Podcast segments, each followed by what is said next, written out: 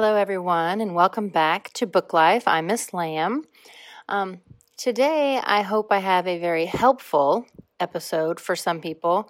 Um, I met with a friend of mine, Dan, who has um, dyslexia and he's struggled with reading and you know the whole stereotype of the letters move and all that kind of stuff you know i wasn't really aware of what exactly dyslexia entailed and how it was to kind of deal with it. So it was cool to listen to him explain the struggles he had especially back in the day because he's about my age and you know people didn't recognize things as easily then and didn't offer as much assistance and help back then. So so it was really cool just to hear his story and how he's kind of overcame it and some of the ways that he does still read and make sure he, um, you know, did what he had to do for himself, even though it was difficult. So I really admire and respect him for that. So I hope you guys find some interesting advice or help or just information that maybe you didn't have before. So here we go.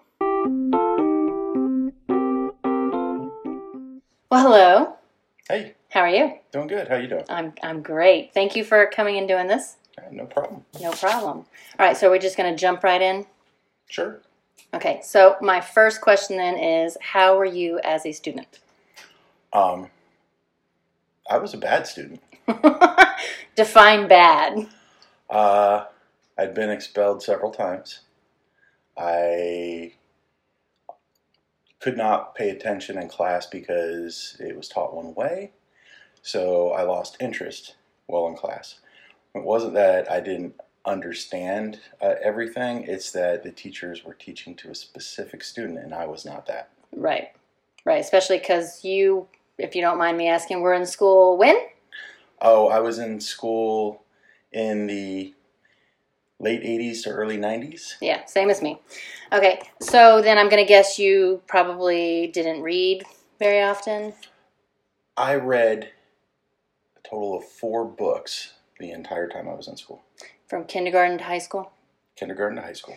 Can you remember those four books? Um,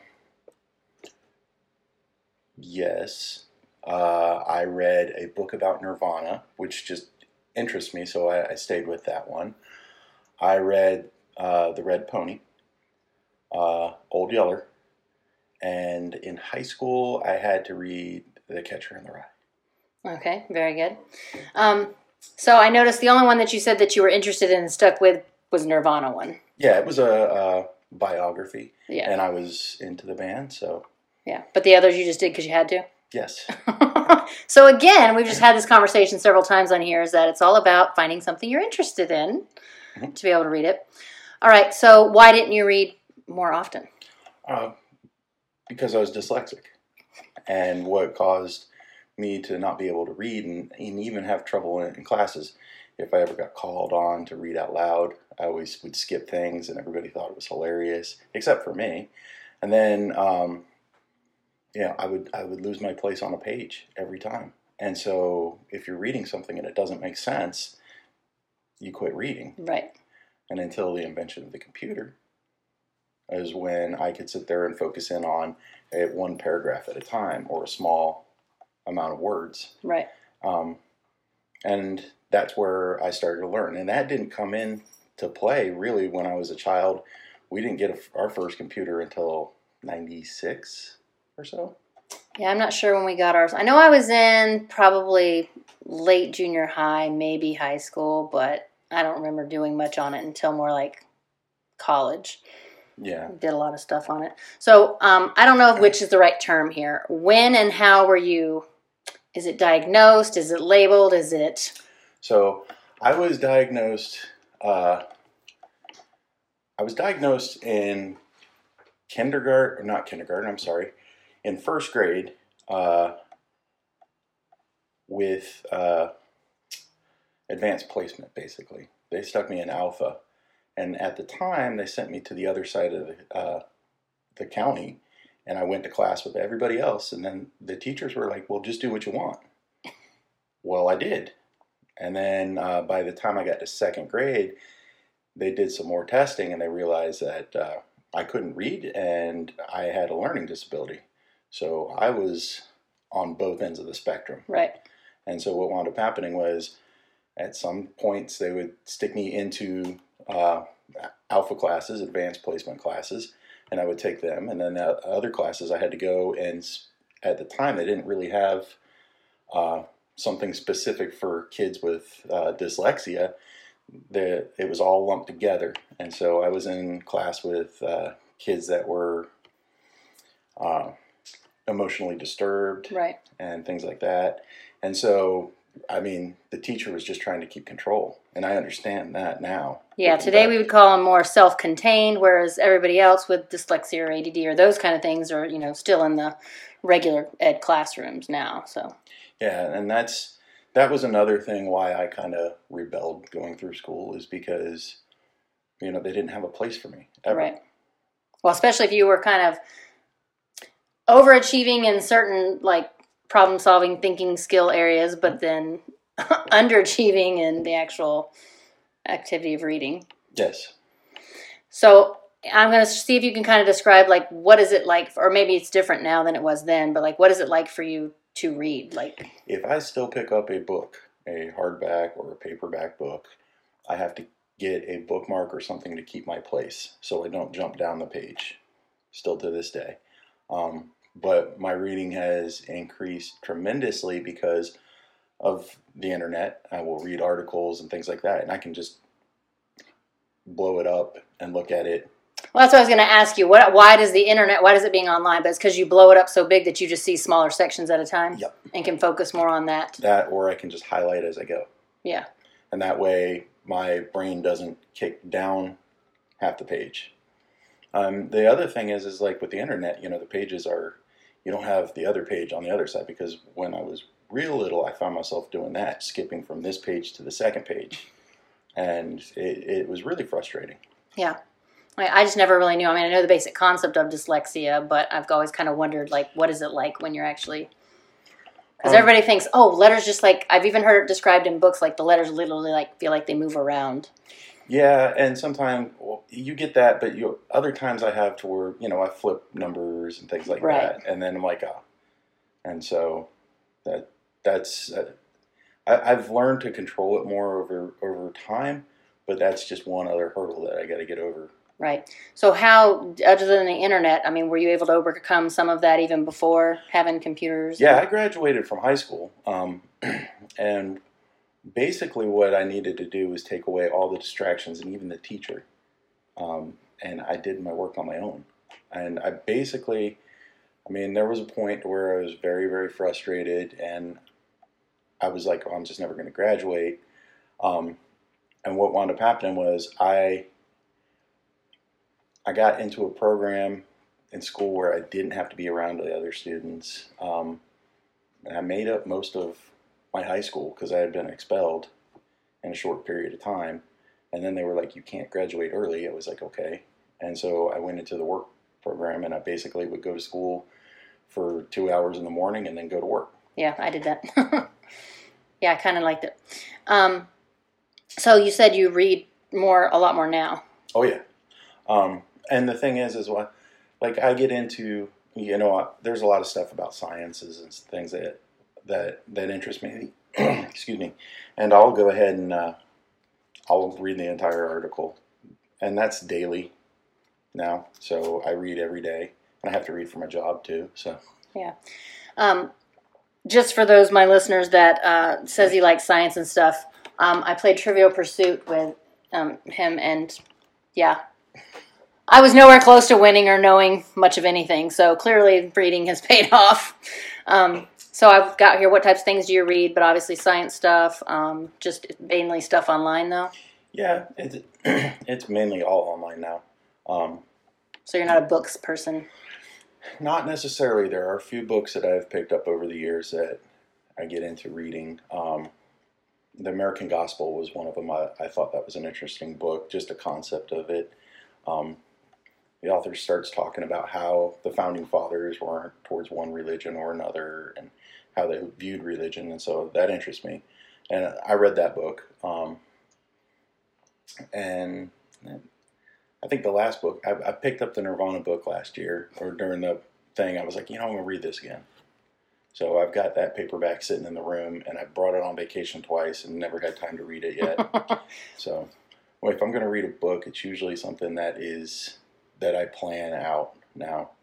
But uh, there's there's not a tremendous amount of books that I'm going to go, oh, I want to do that. And when I go into a bookstore, you know, I go in the bookstore basically because my wife dragged me in there. Yes, I can.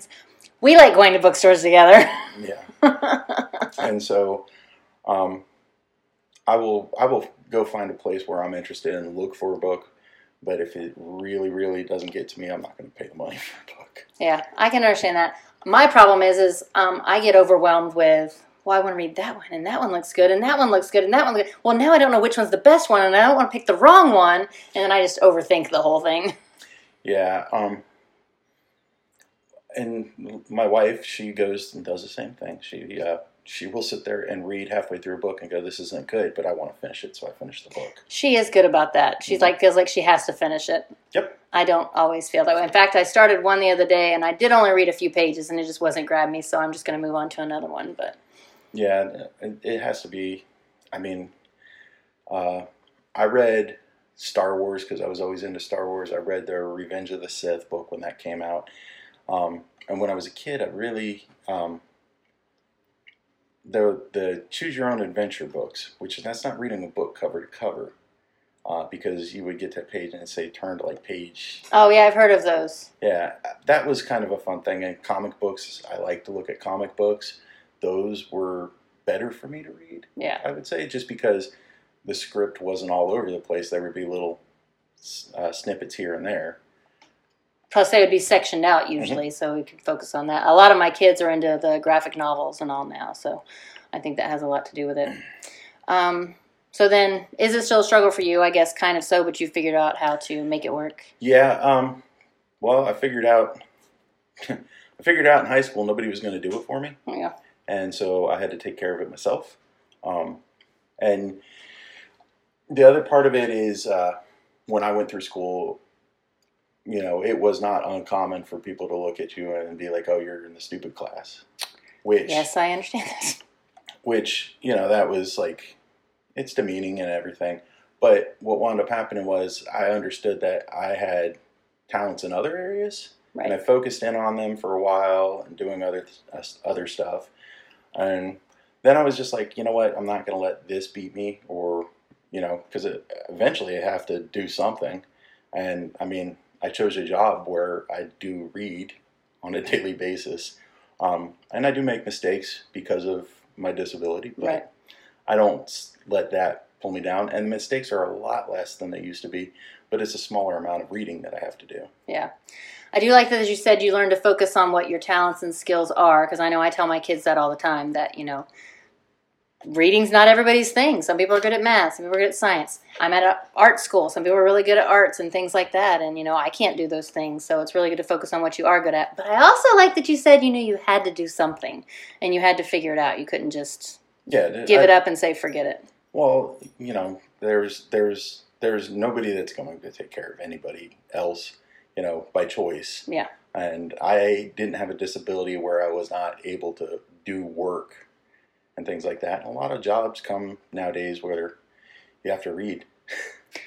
yeah, I, I want to do an episode one time where I just can kind of list different types of jobs that people may not realize the reading that's involved in it because I don't know how you can have almost any. I can't think of a job where you wouldn't.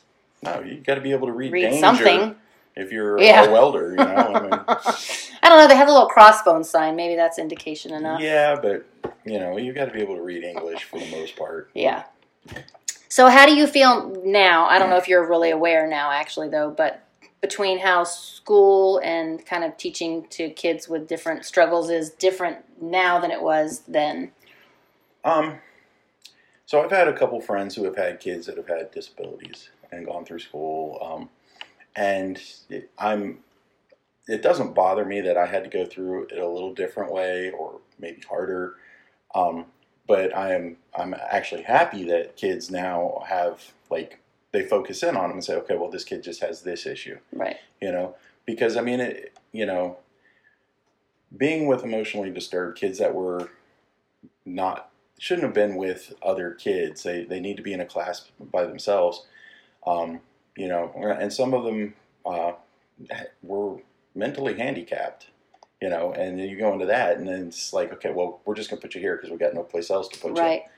They don't do that with the kids nowadays, and uh, you know, they they try to figure out what's going on, and you know, the other thing is, is like for what kid kids do nowadays, and they go out and they're they're on social media all the time. So Yes, they are. that's focusing on reading, Twitter, you know, all that stuff, Facebook.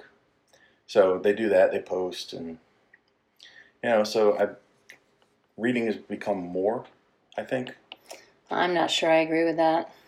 Uh, They obviously they do read, of course, little you know you know me whatever their things are on social media and stuff. But as far as actually like reading, reading, Oh no, maybe not, it's just my perspective. not but books. the- Uh, yeah, no, not books. Ooh, not books. but I mean, reading's all around, so it doesn't just have to be books. I mean, That's true, but there is a benefit in knowing how to read and comprehend Yes. a whole text, and yes. Well, that's another thing is, is I never had problems when I could focus in and and read through. I could comprehend everything. yeah, your comprehension wasn't your problem, or the No. process. It was just getting the words. It was getting the words or getting to a point, and that's why stories didn't make sense. Is because if you skip a couple paragraphs, well, yeah, and you know you're especially at, at the end of a book, and you're like, okay, who murdered who? yeah. uh, I missed that part. it just comes to the end in my mind sometimes, and I'm like, uh, then I go back and I have to reread through things and be, and that was another thing is is like, it takes so much longer to read Yeah. when you have a disability like that. But rereading is a good strategy. I teach it all the time. It is, um, but like I don't have a problem with memorization. Right. Like I remember pretty much everything that I read, and it's just then I go back and then it's redundant, and it's like, ah, okay. Yeah. So then, my last question will be: What advice, tips, or suggestions do you have for either kids or even adults who maybe haven't really figured out how to overcome some of these struggles? Well, bookmarks are great. Um, it, bookmarks are great, and you have to read. If you don't read, if you don't force yourself to read one thing or another, I mean, I don't, I don't say you have to read books, but you see an article or something that's about anything. You know, I saw one the other day about, uh, and it's just going to go back to science because I always get hooked on those ones. But I saw one where they were making uh, batteries out of nuclear waste. Uh, and they're supposed to last somewhere around 10,000 years. Wow. And so they're talking about satellites and pacemakers. And, um, you know, just as things are evolving and getting better, that's uh, something they can do with nuclear waste, which, you know, we have plenty of. So that interests me. As far as tips and tricks, it, it's going to take them longer to learn how to do it but they have to stick with it. And if they stick with it, eventually one day it clicks so that it's okay. I might not read like everybody else, but I read this way. Right. And that's the one thing that the only person that's going to teach them is themselves. Yeah, that's true. And Um, hopefully, they'll have enough motivation to want to do it. Yeah, well, I mean, it's just time, you know, because eventually you're going to get to a point where it's like, okay, I got to read my bank statements. I got to read what the doctor said. So you have to read. Yep. Yeah, you do. I used to always tell my kids um, the contracts, like for because a lot of them want to be either athletes or entertainers or something. It's like you're going to have to read your contract and know, you know, what you're signing. Or when you buy a house, you got to kind of you know read that whole contract and what's going on there. And so, yeah.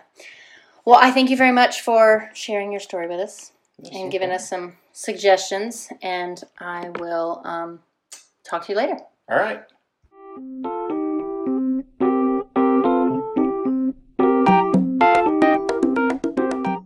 Thank you guys for tuning in. I hope you found that interesting and beneficial. Um, just a couple things that he said. Uh, I really liked how about blowing it up on the screen.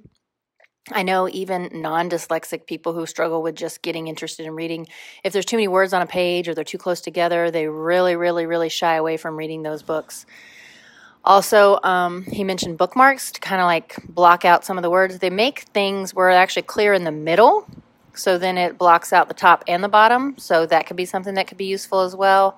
Um, and just really admire the fact that he said, you know, I couldn't give up on it because I knew I needed to be able to do this in life, which we do. Now, he may not read books, which I, of course, think books are important, but you know what? He reads and has a good job and overcame a lot of difficulties. So I just respect him for that. And I hope if you're struggling that you um, found some inspiration here to help you overcome some things as well. So, thank you so much for turning another page with me, and I hope you will share, share, share. And I will be back in a couple weeks. Thanks, guys. Hey, if you like what you hear, make sure you follow us and share with a friend. And you can find us on social media at Instagram and Twitter at BookLife32776.